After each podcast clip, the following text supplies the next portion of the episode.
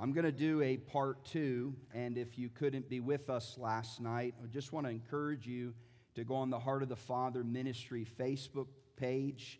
The message is up there uh, for you that you could re listen to. But as I was praying about our time this weekend, Blow the Trumpet, the Lord uh, very clearly to me uh, just reminded me of the passage, 1 Corinthians 14 that says that if the trumpet does not sound a clear call, who will get ready for battle?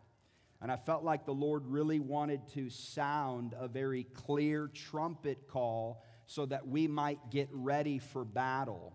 And so the Lord told me, uh, and I shared last night about the power of correction.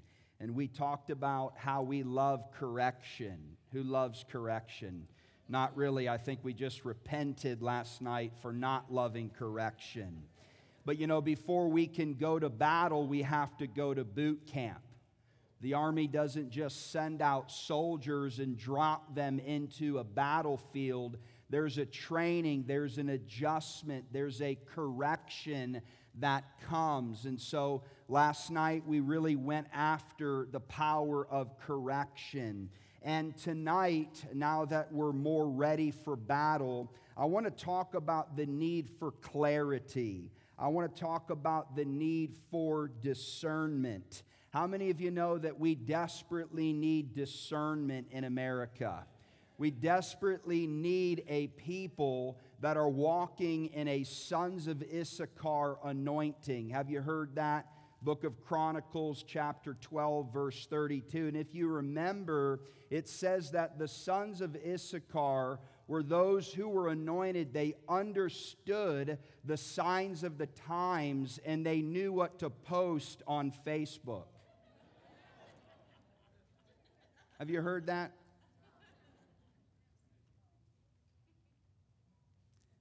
There were men and women anointed, they understood the signs of the times and they knew how to bash the church.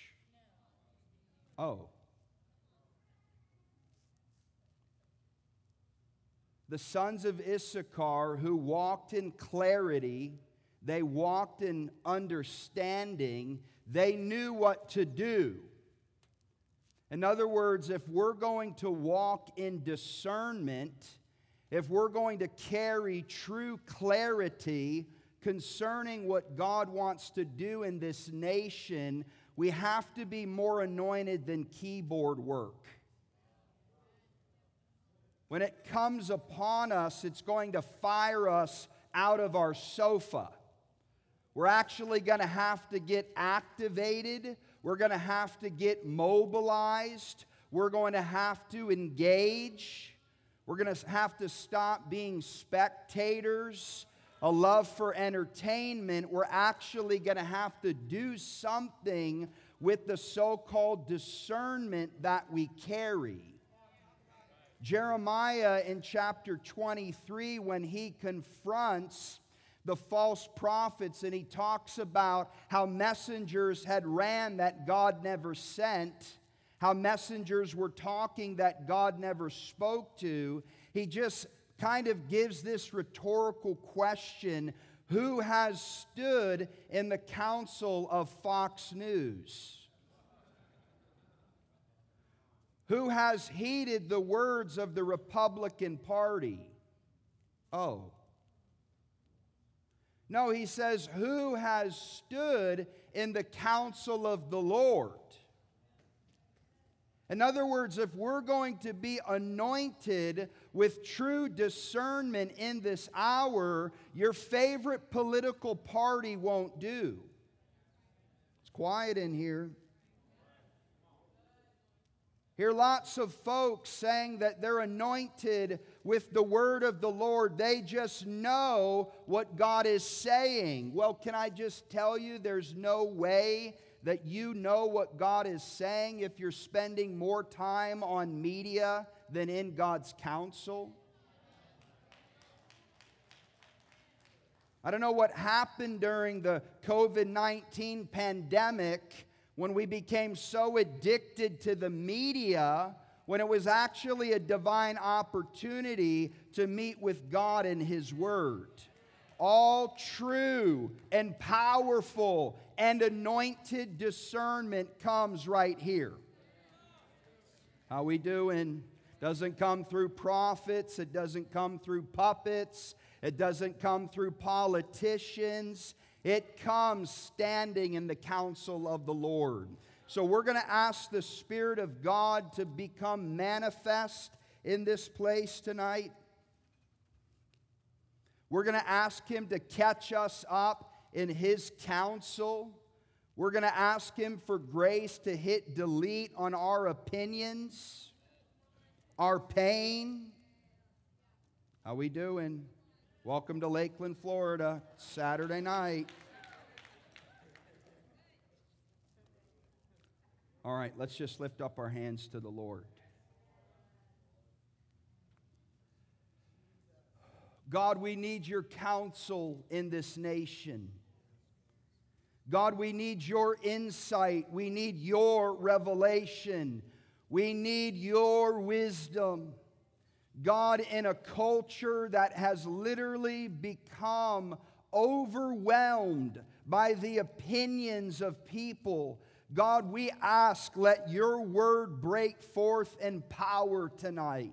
God, I ask that you would raise up messengers, end time watchmen that would cut through the confusion, that would cut through the haze.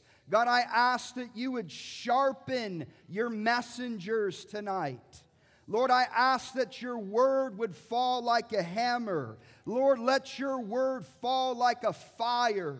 God, I ask that you would come and kindle the flames of a great awakening in America. Lord, we thank you that this nation is ripe. Lord, we thank you that right here, right now, we've never needed a move of God in this nation more than now. Lord, we pledge allegiance to Jesus Christ. We do not pledge allegiance to Biden or Trump. Democratic, Republican. We pledge allegiance to Christ and Christ alone. In Jesus' name, amen. If you have in your Bibles, would you turn to Second Opinions? Just kidding. 1 Corinthians 2. How many of you love the Word of God? I love the Word of God. It's alive, it's active, it's sharper than any two double edged sword. It's powerful, it's relevant. We don't need new methods, we don't need new programs. We need the Word of God. I wanted to read to you as we begin our time tonight a prophetic word that I released in January concerning a prophetic word for 2020. And the prophetic word was called the mystery of the wheat and the tares. If you'll remember last night, we read from Matthew 13. And God said to me, and was published in January of this year, God said the body is entering into an era where the ability to discern the difference between the true and the false will become increasingly difficult.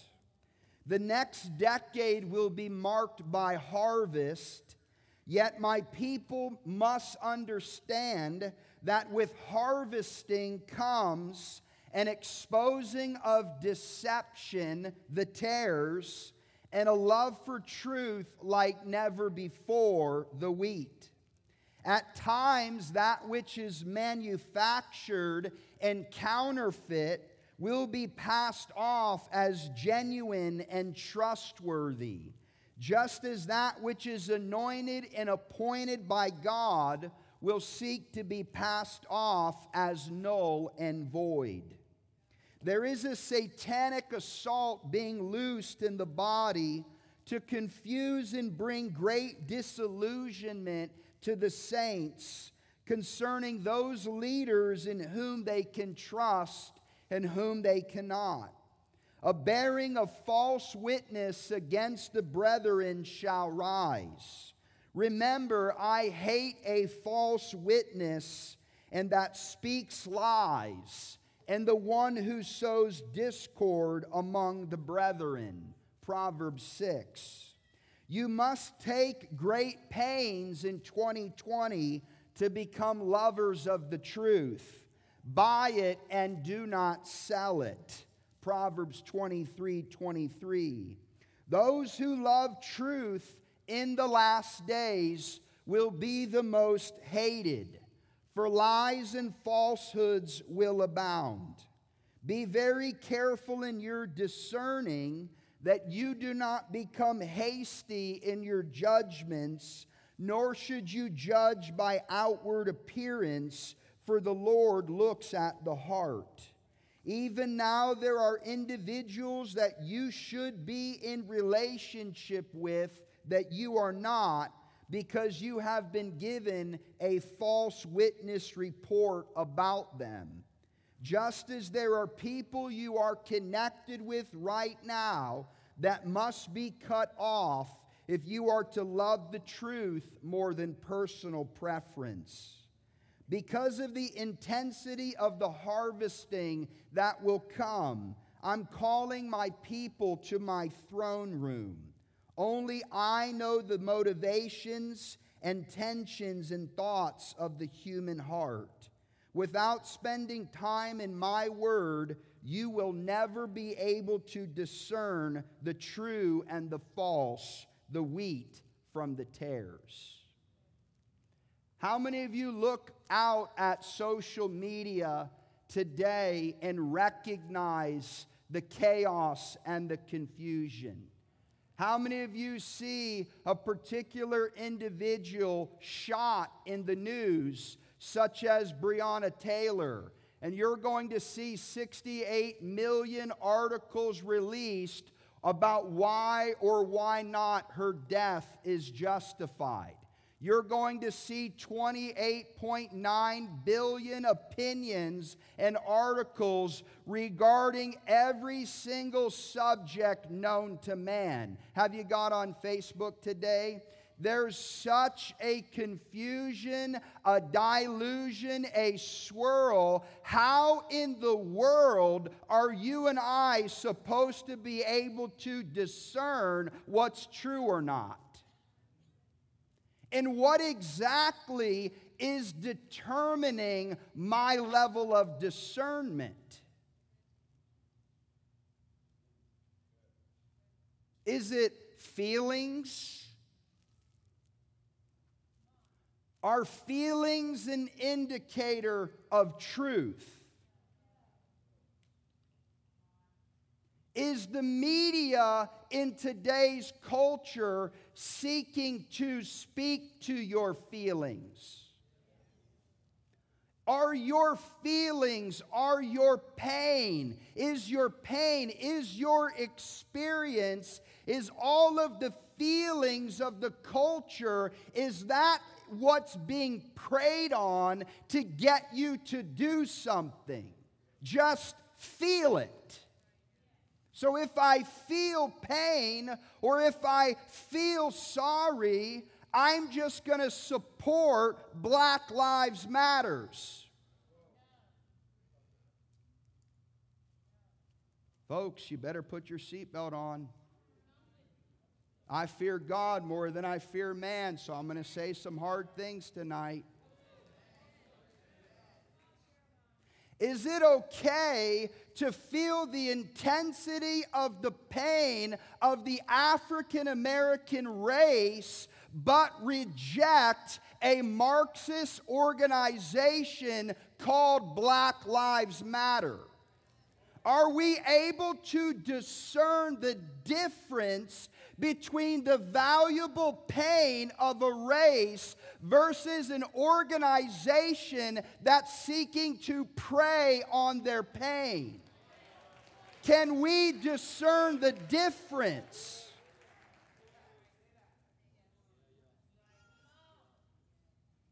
Can we believe in life? Can we believe in traditional marriage? Can we believe in these kinds of things and not worship Donald Trump?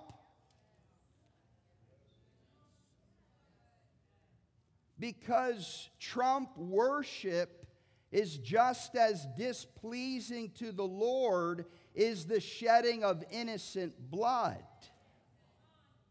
But just what I just said has already made many of you mad. Brother!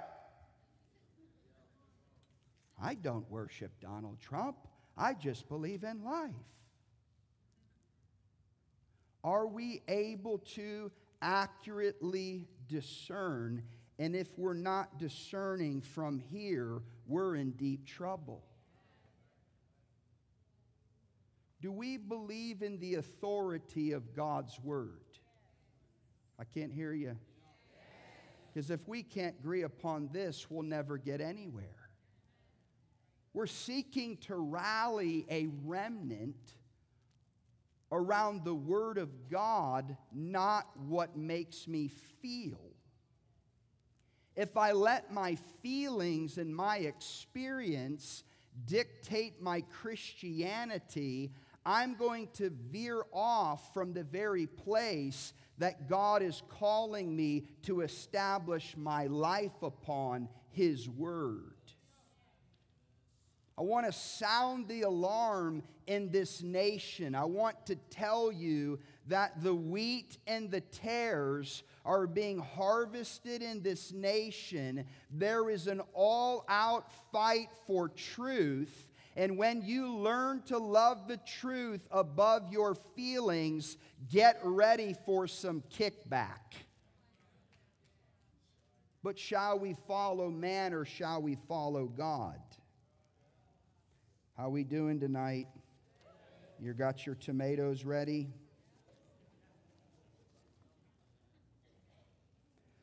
All right, if you're taking notes, you got your iPhone. Let's talk about discernment for a minute from a biblical perspective. What does it mean to discern?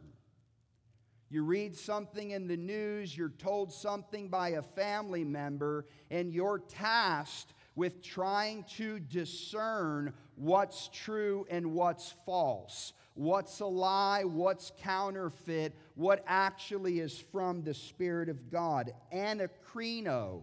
We're going to read it here in 1 Corinthians 2. It means to separate or distinguish by examining, by scrutinizing, by questioning. In other words, the Bible says a fool hears one side of the story and makes a judgment call. The fool reads one article on social media and makes a judgment call. No, actually, if we're going to learn how to discern before we act, we're going to have to take some time to examine, some time to scrutinize, the time to develop a whole narrative before we buy into it makes me feel, so I act. I just wonder how many people are acting out in America and they are completely misinformed. I wonder how many passionate, zealous, I mean, there are, they, they, there, there's a cause. But when presented with, yeah, but wait a minute, these are the facts. But folks, what if we're living in a culture where increasingly facts don't matter anymore.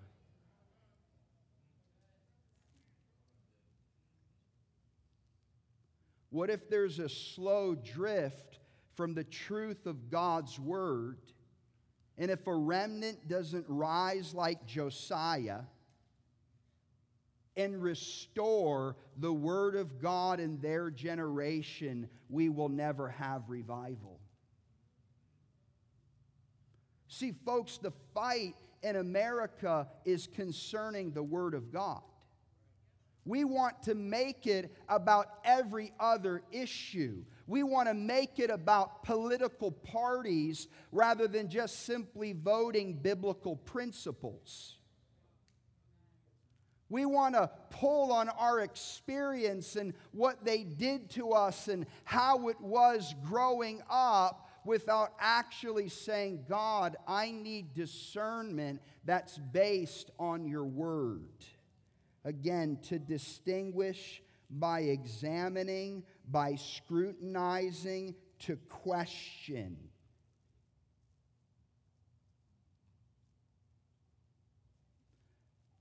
The Cambridge Dictionary defines discernment as to discriminate, to make a distinction. In other words, discerning people cannot be fence riders. Discerning people can't go neutral. They can't avoid conflict. They have to speak up concerning truth and brave the fear of being rejected. No, I hear your pain. I understand your pain. But here's what the Bible says. And if we're going to see a culture turn to the Lord, my life has to be governed by the word, not what I'm feeling in the moment. How we doing? 1 Corinthians chapter 2. We're going to begin reading in verse 12. Now we have received. Can you say we? How many of you are Christians in here? How many of you are born again? There's a difference.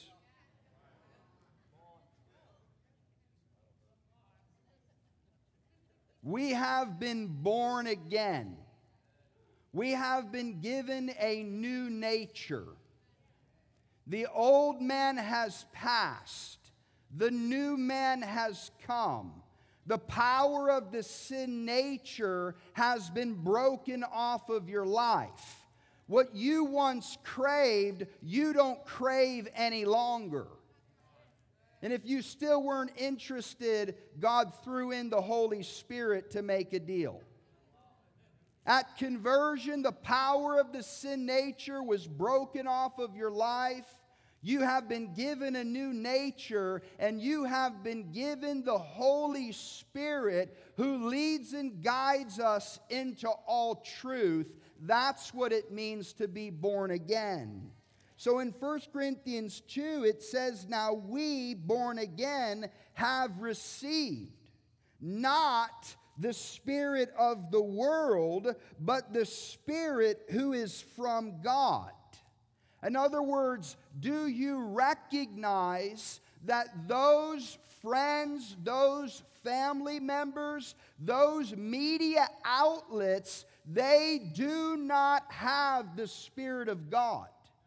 You and them don't have the same spirit. In other words, there are spirits that are running around in America and they're going to do what they're going to do because that's all that they know. Stop getting mad at sinners for sinning. That's all they know. They have a sin nature and they're feeding that itch.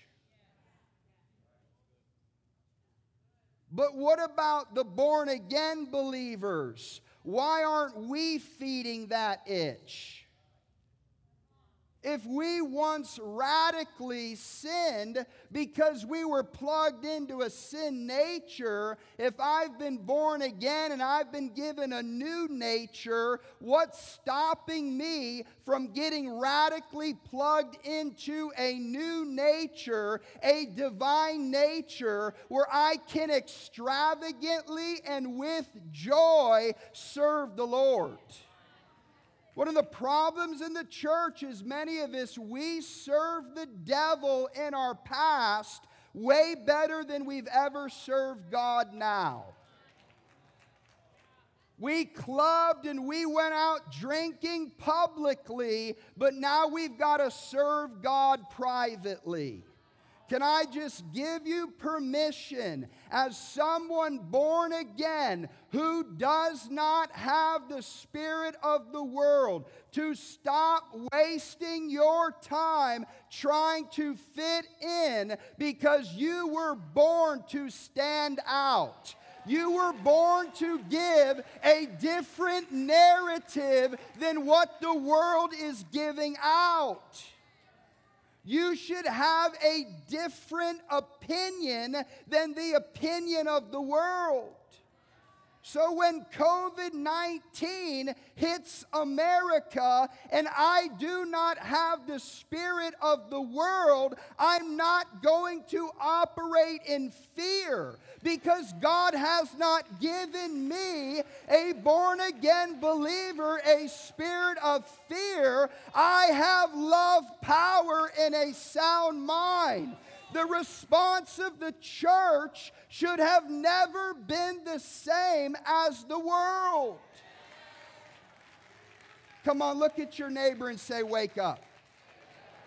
Folks, we're going to get it. I'm telling you, there's a glorious, spotless bride that's going to emerge in America, but we have got to get delivered from wanting to be in bed with the world for wanting to look like them and talk like them. Again, we're not Babylon, we're the bride. We come out from among the world and we're not ashamed about it. We love Jesus. I'm in love with the man. He's turned my world upside down. I'm not bowing down to the God of this age. I serve a God who answers by fire, who walks with me through. I wish I didn't have to preach tonight. Come on, saints, let's stand up for a minute. I want you to worship the King of Kings and Lord of Lords. Let's exalt him in this place. Come on, don't do it for me. I want you to do it for him. He's worthy. Get delivered tonight.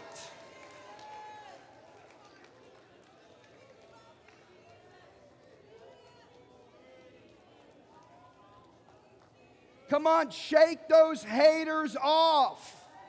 Shake that fear off. You're a new creation.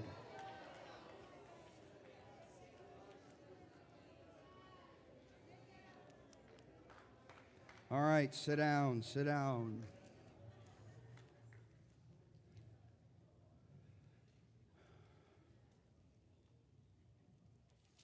I don't have the spirit of the world. A.W. Tozer puts it like this the once born will never understand the twice born. The once born, those who have been born from their mother's womb, will never understand the twice born. Those who have been born of a woman and those who have been born by the Spirit.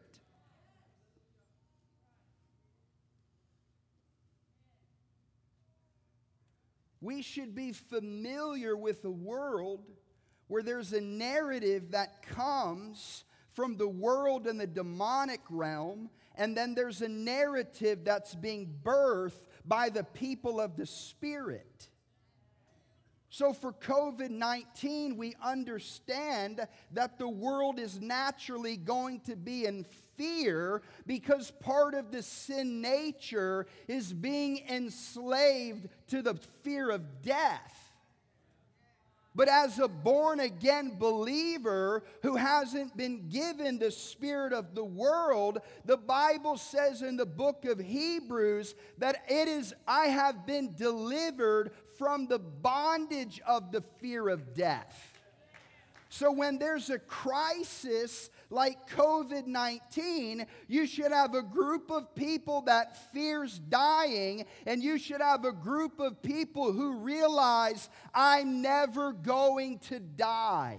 because the life of God is living on the inside of me.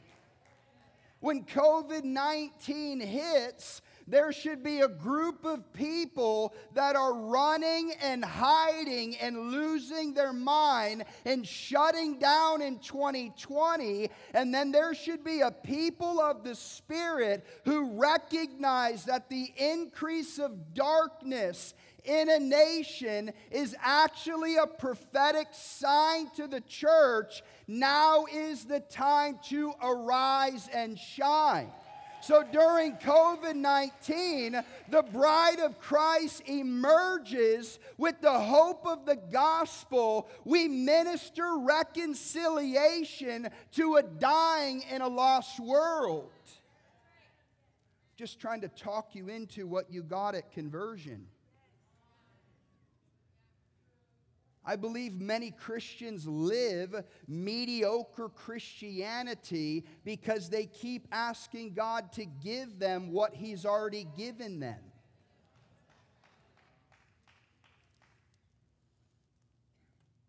How we doing? Peter, he references believers as strangers and foreigners and aliens. I've been bought with a price. I'm just passing through. This world is not my home. I want to try to give us permission tonight to a people who made the world their home, who made sin their living, who served the devil well. Why not become a radical, blood bought, tongue talking, demon casting out. Why not soar? Why not roar? Why not become all that God has destined you to be? Why not get radical about the Word of God? Why not not be ashamed of the gospel of Jesus Christ? Why not lift up your voice in a world full of confusion? I see her. I see a glorious, radiant, spotless bride that's making herself ready. Come out from among Babylon. Become the bride. Now we have received not the Spirit of the world, verse 12, but the Spirit who is from God that we might know the things freely given to us by God, which things we also speak, not in words taught by human wisdom, but in those taught by the Spirit, combining spiritual thoughts with spiritual words. But a natural man does not accept the things of the Spirit of God, for they are foolishness to him have you ever tried to tell your unbelieving family about tithing? You give what? By the way, the devil would never tell you to give your money to church.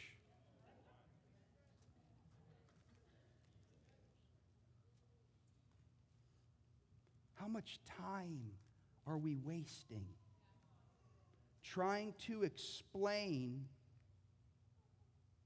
things to people who will never understand, trying to win the approval, trying to win the applause, taking surveys, planning churches with interest meetings. What in the world is that? Is that like the Lord calls you to plant a church but you're going to have an interest meeting to see how many people are into it. And based on how many people are into your church plant, you're going to decide to obey God or not. What has happened to God spoke to me, nothing is going to get in my way, regardless of the opinions of people, I'm going to follow God. Like, where is that kind of faith in the church where God speaks and we obey? How we doing? I'm not telling you not to get counsel. I'm not telling you to not share it, but are you sharing your dreams? Are you sharing your thoughts with people of the Spirit? Or are you seeking counsel from the Spirit of the world? Folks, I'm telling you, the American church began to walk down a very dark road when we begin to consult with marketing techniques when we begin to consult worldly strategies concerning the house of God, we begin to build houses that God cannot bless because He never formed them. Where are you getting your information from? Where are you getting your intel from? Am I consulting godly men and women? Am I consulting godly sources? Or am I more concerned about a worldly outlet has to say than what the Spirit of God has to say? I can just testify in my own life when I actually go back to God and ask Him what He thinks. His opinion is usually very different than mine.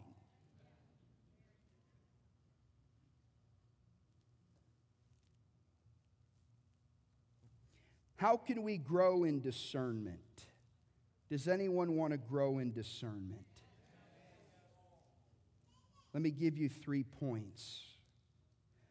I believe that God wants to release an Issachar anointing in this place. I believe God wants to raise up an end time bride that walks in godly discernment, not worldly wisdom. I believe God wants to raise up prophets and watchmen that have the word of the Lord, not are echoing what Fox and CNN have to say. I want God to raise up his voice that thunders, that shakes culture.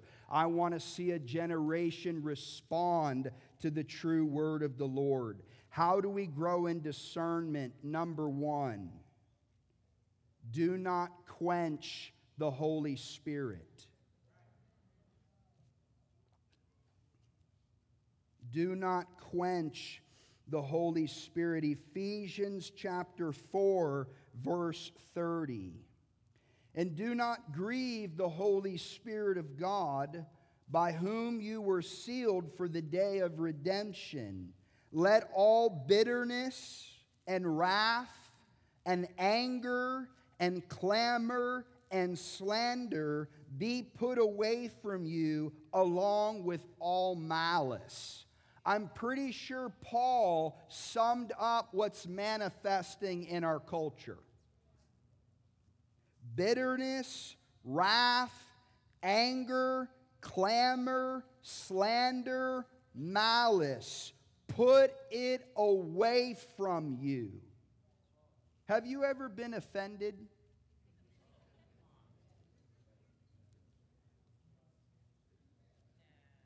Have you ever walked through a fence in a healthy way? Where you learn how to embrace conflict? Frustration begins to arise inside of us when we have goals and expectations that aren't being met. If we don't communicate our frustrations to people, you're going to move to anger. And if you don't work out your anger in a healthy way, you're going to go to rage. All rage, which ultimately leads to murder, started at frustration. There were expectations, there were goals, there were disappointments. I'm trying to save somebody's marriage that needs to be communicated and put on the table. Stop it at frustration. just deal with it right there. If you don't, don't, don't just, you know, oh, it's under the blood. No, for a lot of people, it's under the rug. It's not under the blood, it's under the rug. You really actually haven't worked it out and dealt with it. But there's so much anger, there's so much unforgiveness, there's so much slander on social media and what we've been through. If those things are rolling around on the inside of us and are our experience, there's no way you can discern what's of God and what's not. How many of you have recognized, I call it when you get hit between the armor? How many of you know you can sustain at times a certain measure of warfare, but you know when someone says something, you know when something happens in your life, you get hit between the armor and you know you're wounded. And the thing about offense, the thing about wounding is it colors your eyesight. trying to help somebody and it begins to color your eyesight, and you begin to buy into a narrative that everyone is against you. That all whites and blacks are racist. That all, you begin to generalize out of your own hurt and your own pain, the unfor- it begins to seethe, and you begin to be an agent of Satan. Satan is the accuser of the brethren, but he's looking for monthly partnerships. And you know who some of his best customers are? Christians.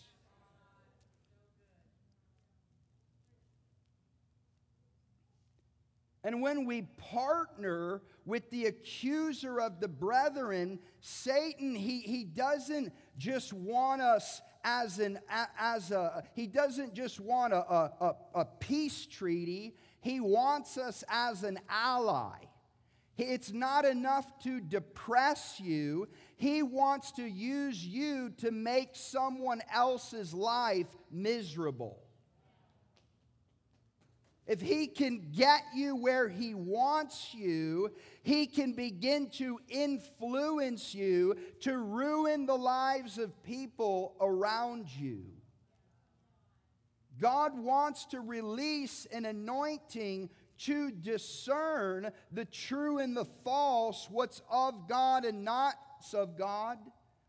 But if there's unforgiveness and there's bitterness, and there's slander, unless we repent of those things and break ties, unless we ask God to wash us and cleanse us and forgive us, unless we get new contacts, unless we get new goggles. And have you ever walked through this process and you're literally almost free?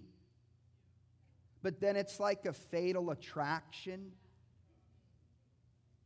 have you ever noticed that people that are bleeding, and what I mean by that is they're offended, they just attract other offended people? And someone that just won't give up the bitterness, they won't give up they're a victim. They won't give up around them, just begins to swim like sharks around blood, one and then 10 and then 20 and a thousand. And then we have entire movements like the KKK. Now we have all these different movements and all these different parties, and the common denominator among them is they all quench the Holy Spirit. So, what would happen the next time we were in a charismatic Pentecostal church and we said, God, pour out your spirit? And that had nothing to do with falling down, or in many cases, you're pushed down. It had nothing to do with miracles or prophecy. When we said, God, pour out your spirit, that means He's coming to deliver you of your offense. He, he's coming to knock on the door of your heart saying, There's no deliverance unless you forgive your mom and dad. There's no deliverance unless you forgive your brother or sister who wronged you. We live in one of the most offended cultures that's ever lived. Like people are offended about things that have absolutely nothing to do with them. And they are totally misinformed. They don't know anything about the facts, but because they feel something, they run to the battle. When true discernment begins to operate in your life, the sons of Issachar were anointed. They understood the signs of the times and knew what they must do. When we begin to break ties with offense, and we begin to, excuse me, get the Spirit of God down on the inside of us, He begins to give us divine strategies. Is anyone interested in trying to bring racial reconciliation to America? That's it.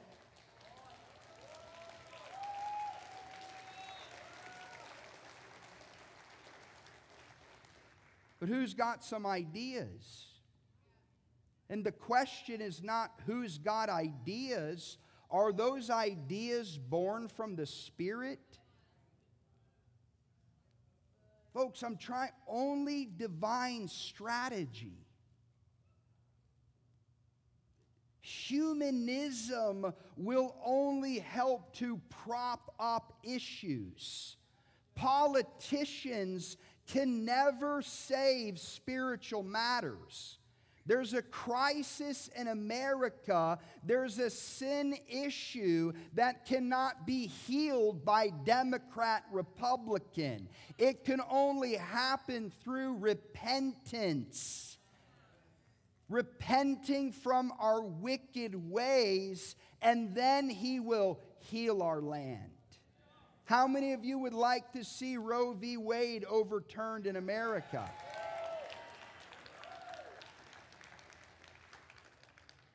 But what if it's more than another conservative justice? What if that's not really going to prevent people from continuing to have abortions? What if there was a more practical, what if there were greater divine strategies that God wanted to release in cities and states? I'm just simply telling you that if we would not quench the Holy Spirit, if we would refuse to live offended,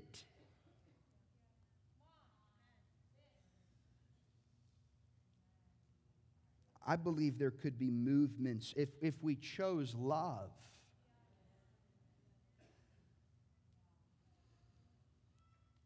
Number two, how do we grow in discernment? Are you tracking with me tonight? God is sending out an end time bride into battle. We're going to walk with true discernment by number one, not quenching the Holy Spirit, and number two, washing ourselves with the Word of God. We're going to wash ourselves with the Word of God.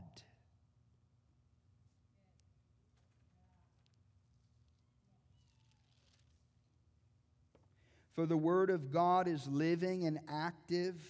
It's sharper than any two double edged sword, piercing as far as the division of soul and spirit, of both joints and marrows, and able to judge the thoughts and intentions of the heart.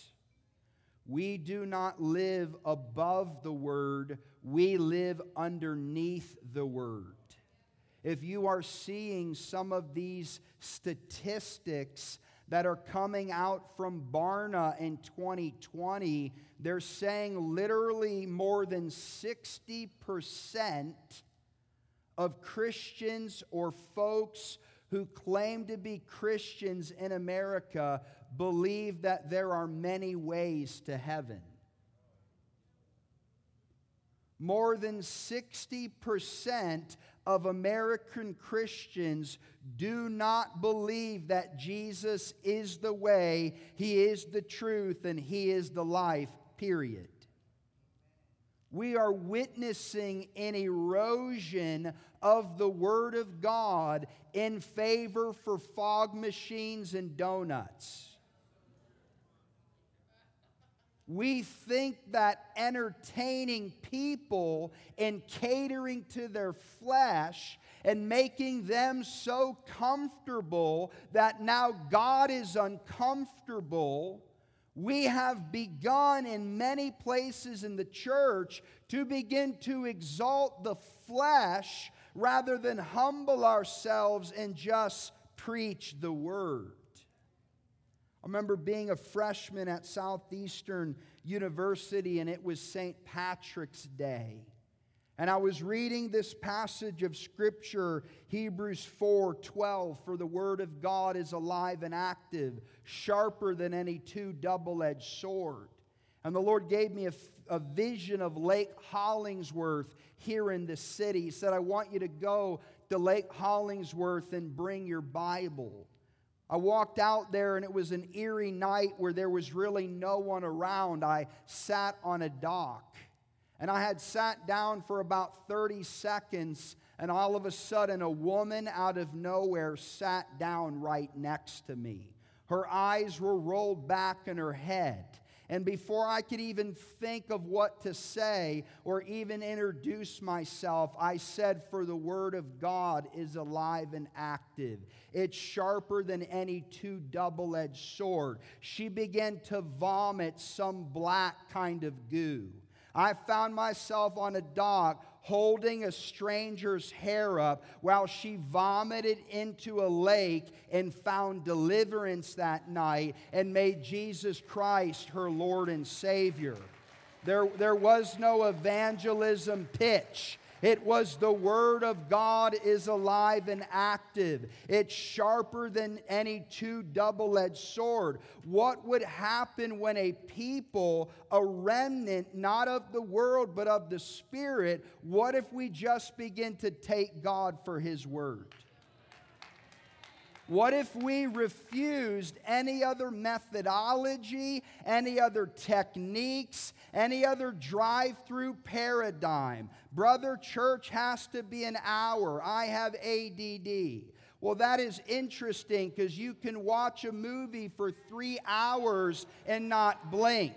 I don't think it's ADD. I think it's idolatry. I D O L A T R Y. Idolatry. We have made so many excuses. The gathering of believers is for called out ones. We have been called out of darkness. We have been called to assemble underneath the marvelous light of Jesus Christ. And I want to give myself, I want to call you tonight as we enter into battle, as there is a spiritual war raging in this nation, the textbook that we are to take into the battle is called the Word of God. I want you to, I want to challenge you to make a commitment tonight. I want to encourage you to ask the Holy Spirit to reveal areas in your life where you trust your feelings, where you trust the media more than you trust the Word of God.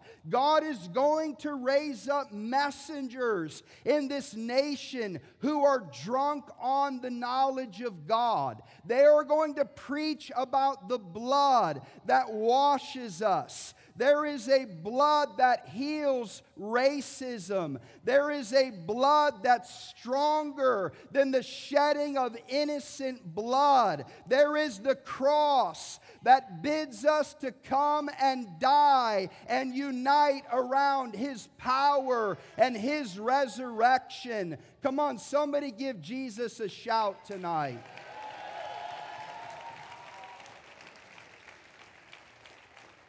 Lord, we love your word. Can you just take 30 seconds? Lord, we love your word.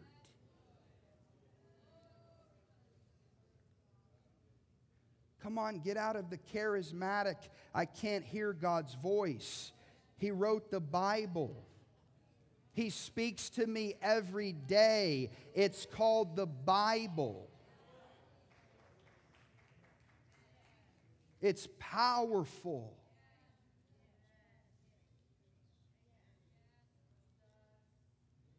All right, 30 more seconds. I can't hear you. It's not doing anything for me. Lord, we love, we honor your word.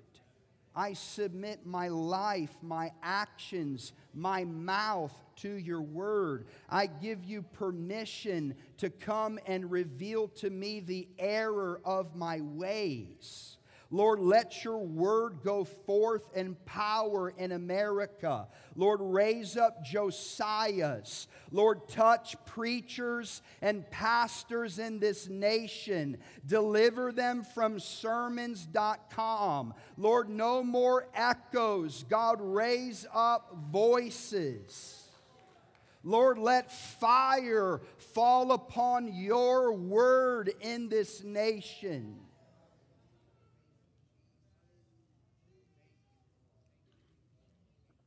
Come on, we need it all. Genesis to Revelation. This isn't some highlighter God. I don't highlight passages of Scripture in the Bible that make me feel good and then cut out those who offend me. I want the full counsel of God's Word. I want the God of Genesis. I want the God of Revelation. I want the King. I want the intercessor. I want the judge. I want the grace. I want the truth. I want the love. I want the judgment. I'll have all of God. I don't want to produce Jesus. I want to introduce Jesus. He doesn't need any more makeup, he doesn't need a PR job. Will the real Jesus stand up in the American church? Stop trying to hide him from your friends. He can take care of himself. For the lion of the tribe of Judah is roaring in this nation, and he is looking for a church with a backbone, not a bunch of cowards who haven't really been saved. It's time to get born again tonight. It's time to get delivered of your opinions. Let's come back to the Lord with all our heart and all our mind. Come on, somebody give Jesus a shout of praise. Come on, let's lift up our voice for Jesus.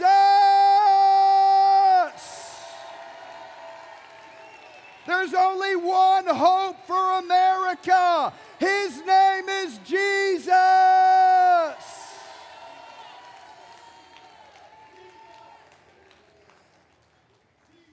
I feel like we should just start chanting Jesus.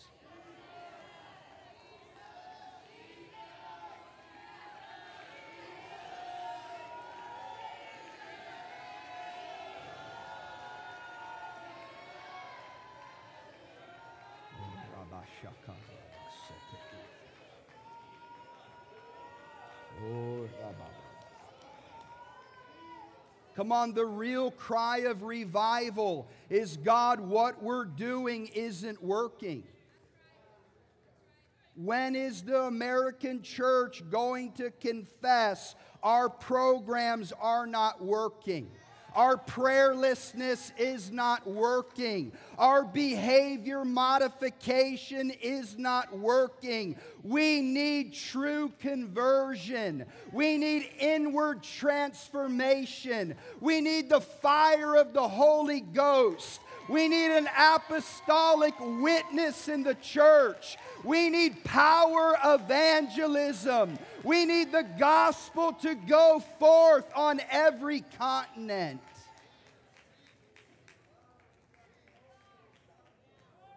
There has to be more.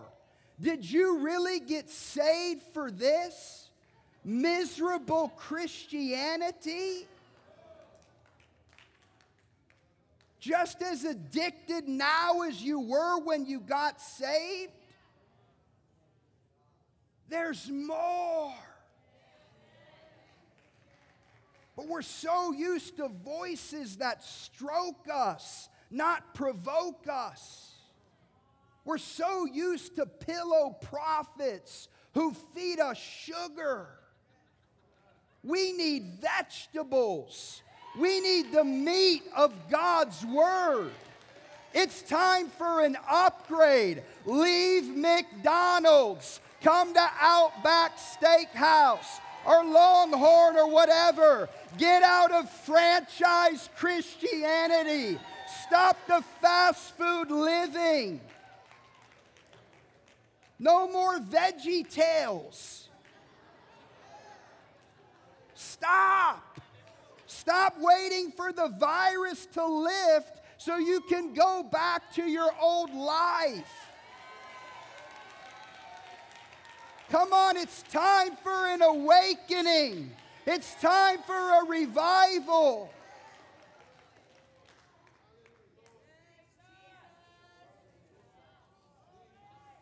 Hallelujah. Somebody say hallelujah.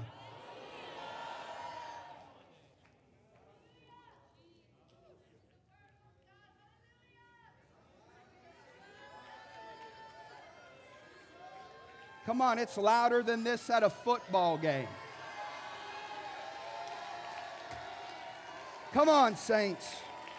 You were born for such a time as this.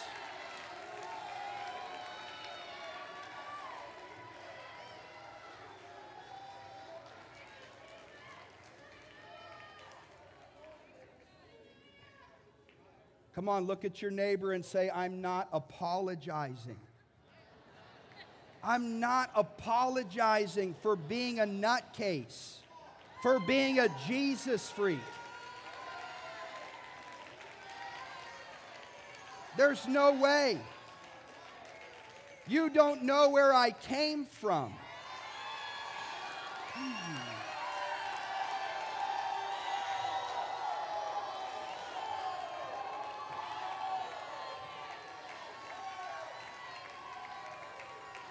Come on, they can make fun of your dance, but they didn't see your deliverance.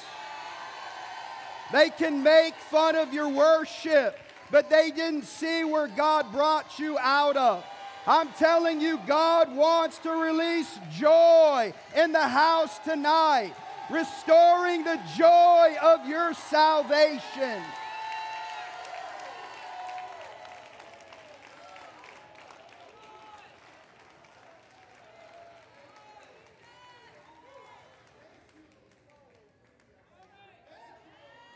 Come on, just give him praise.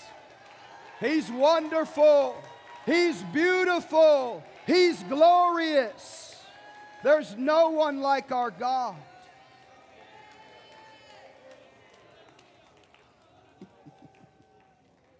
we love you, Lord. Aren't you grateful? Aren't you thankful? Don't let religion make you crusty and make you dry and stale and cranky.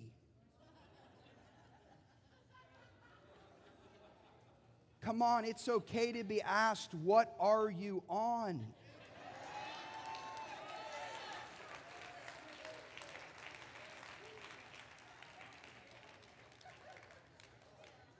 I praise God for our brothers and sisters in California. They're going to shut down the power to the building, Gavin Newsom. They're going to shut down the power to churches. Well, guess what? You can't shut down Holy Ghost power. Come on, you can cut the electricity, but you can't silence the Word of God.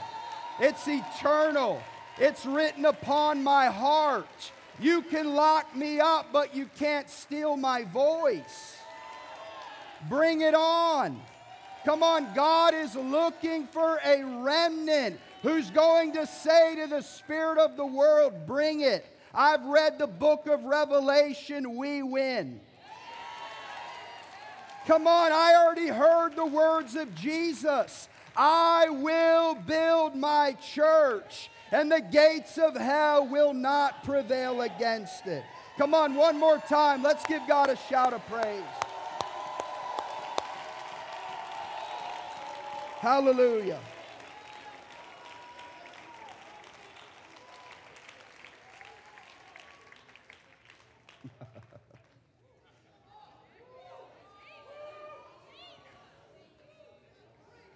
Come on, no more kitty cats. He's looking for some lions and lionesses. No more kitty cat religion. No more being domesticated. God's called you to be a wild one, a loud one for His kingdom.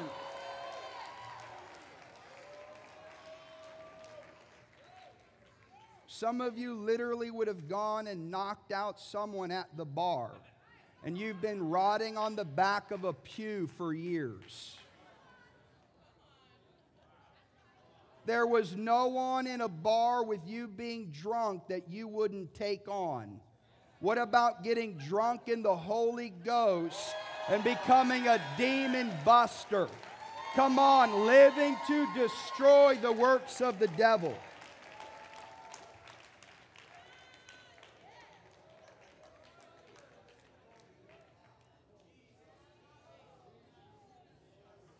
I wish Jars of Clay was here. Play Jesus Freak. Remember that song? DC Talk. Fail. Sorry. I feel that the Spirit of God is here tonight. The battle's already started, folks. There, there's a war for this nation.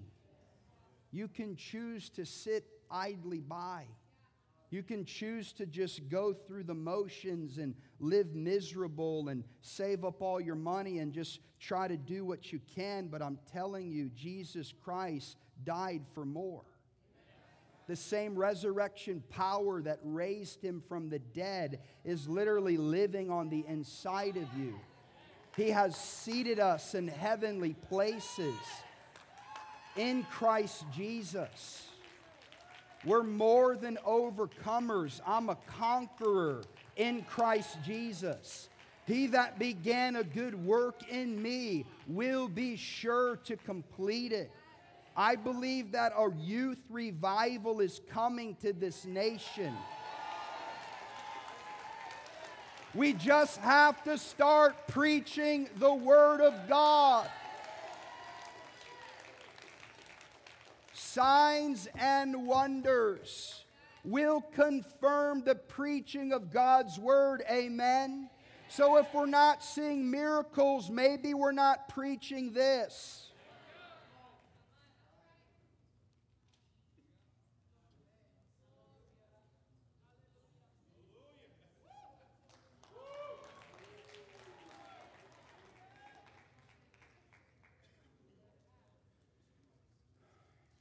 I don't want to say an oath.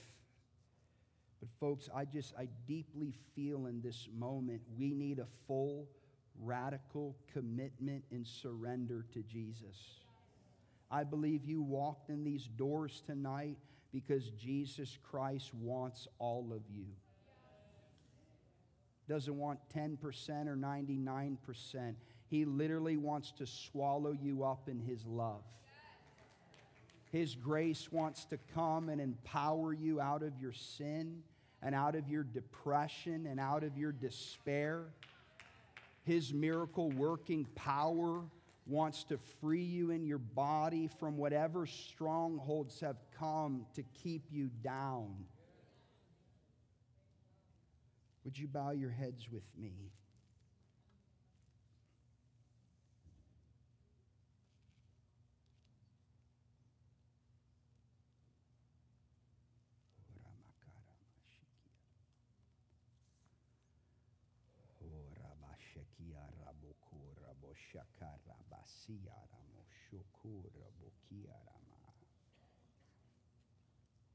For the Lord would say to many tonight, even as Peter was in the boat and he took a step out focused on me, and then he began to sink because he lost focus. The Lord would say that there are many here tonight that on your journey to follow the Lord, you have lost focus. And you find yourself tonight sinking in some way, sinking in discouragement, sinking in despair, sinking and not really knowing what the future holds. And God would say to a people tonight, My hand is extended to you tonight. There's a divine window of time that I am releasing even now to pull you up out of any pit, out of any despair, out of any discouragement that you find yourself in. Just look at me.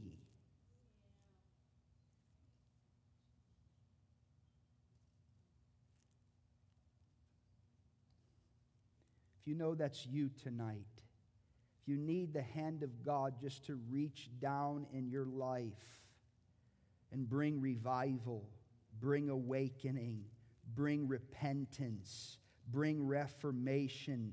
If you need the hand of God tonight, I just want you to raise your hands.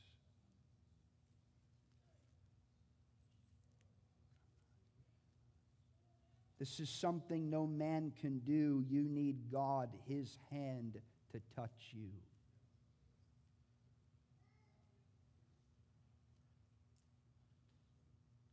Want you in your own words to just say, God, help me. His power is attracted to weak confessions, not half hearted religion.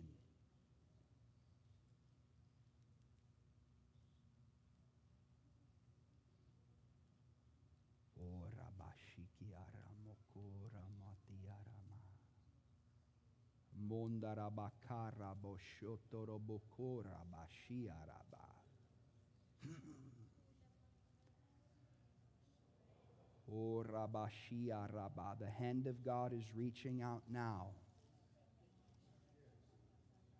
Come on, God, I'm not a good leader. You are. I'm not a good driver. You are. Come on, just give him the steering wheel. Confess your own ability. He loves it. We need you, God. We need you in this nation. Just 30 more seconds. Would you ask God for help for this nation? Would you ask God to intervene in the American church? Come on, lift your voice. Lift your voice.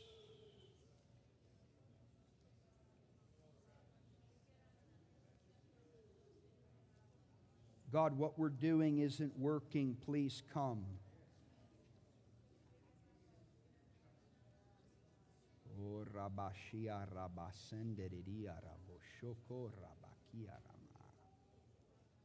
come on, there's more. Just on the other side of this, when He takes your hand, everything changes. When you grab His hand, everything changes. Something's changing tonight. Something shifting tonight. You're not going to leave here the same way you walked in. Come on, like the woman with the issue of blood, just reach out and grab him tonight. She pushed her way through the crowd. Push your way through your friends and your family and just grab a hold of the hem of his garment.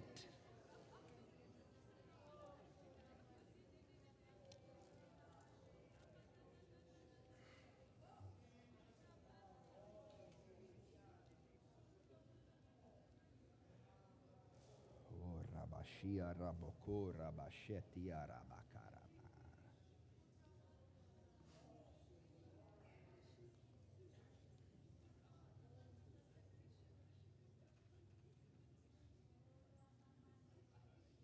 An army is rising.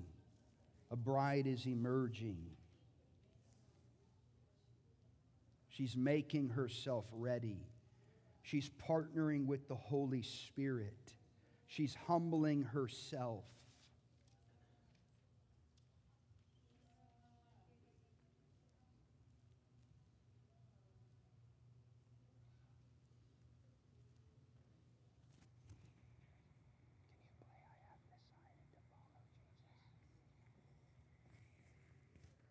I want you to stand with me. I want to sing an old hymn as we go tonight. It's called I Have Decided to Follow Jesus. And rather than feeling the emotions and the nostalgia, I want you just in your own way to make that commitment. If you're here tonight and you know you're away from the Lord, you're going through the motions, want to tell you tonight's your night. I want to encourage you if you've been in church for a long time and you sense that something is shifting, tonight's your night. Come down to the altar if you want. You can stand in your feet. But would you just lift up your hands to the Lord? And as Jess leads us, Let's give God permission to come and have His way in our lives like never before. Thank you for coming. God bless you on your journey.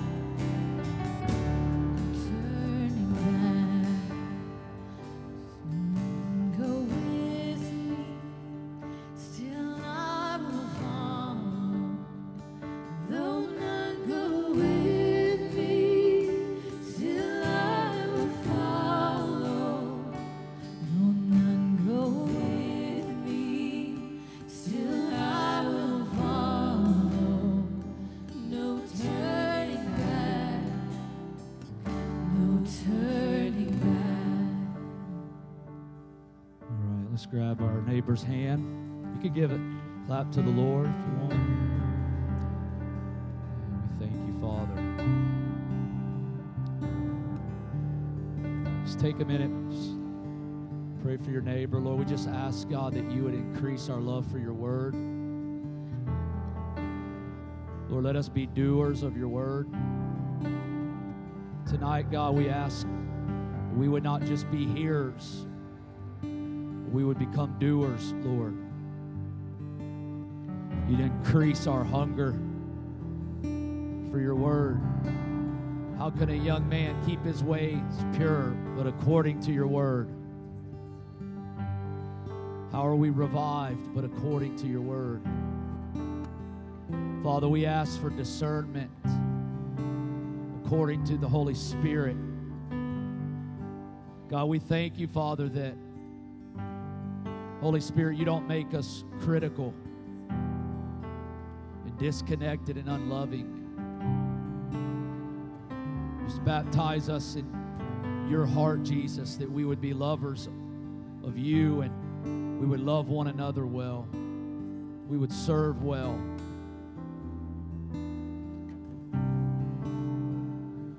We would represent you well. Let us leave out of here tonight, Jesus, and let us have an opportunity to be you in the culture.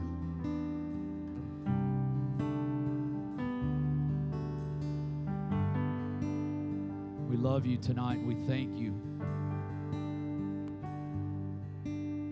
Thank you for tonight, what you've done and what you're going to continue to do. We give you honor and glory. In Jesus' name, amen. Amen. Let's give a praise to the Lord. We thank you, Lord. Thank you, Father. Yes, we bless you, Lord. Amen. We bless you. Good night. Thank you for coming.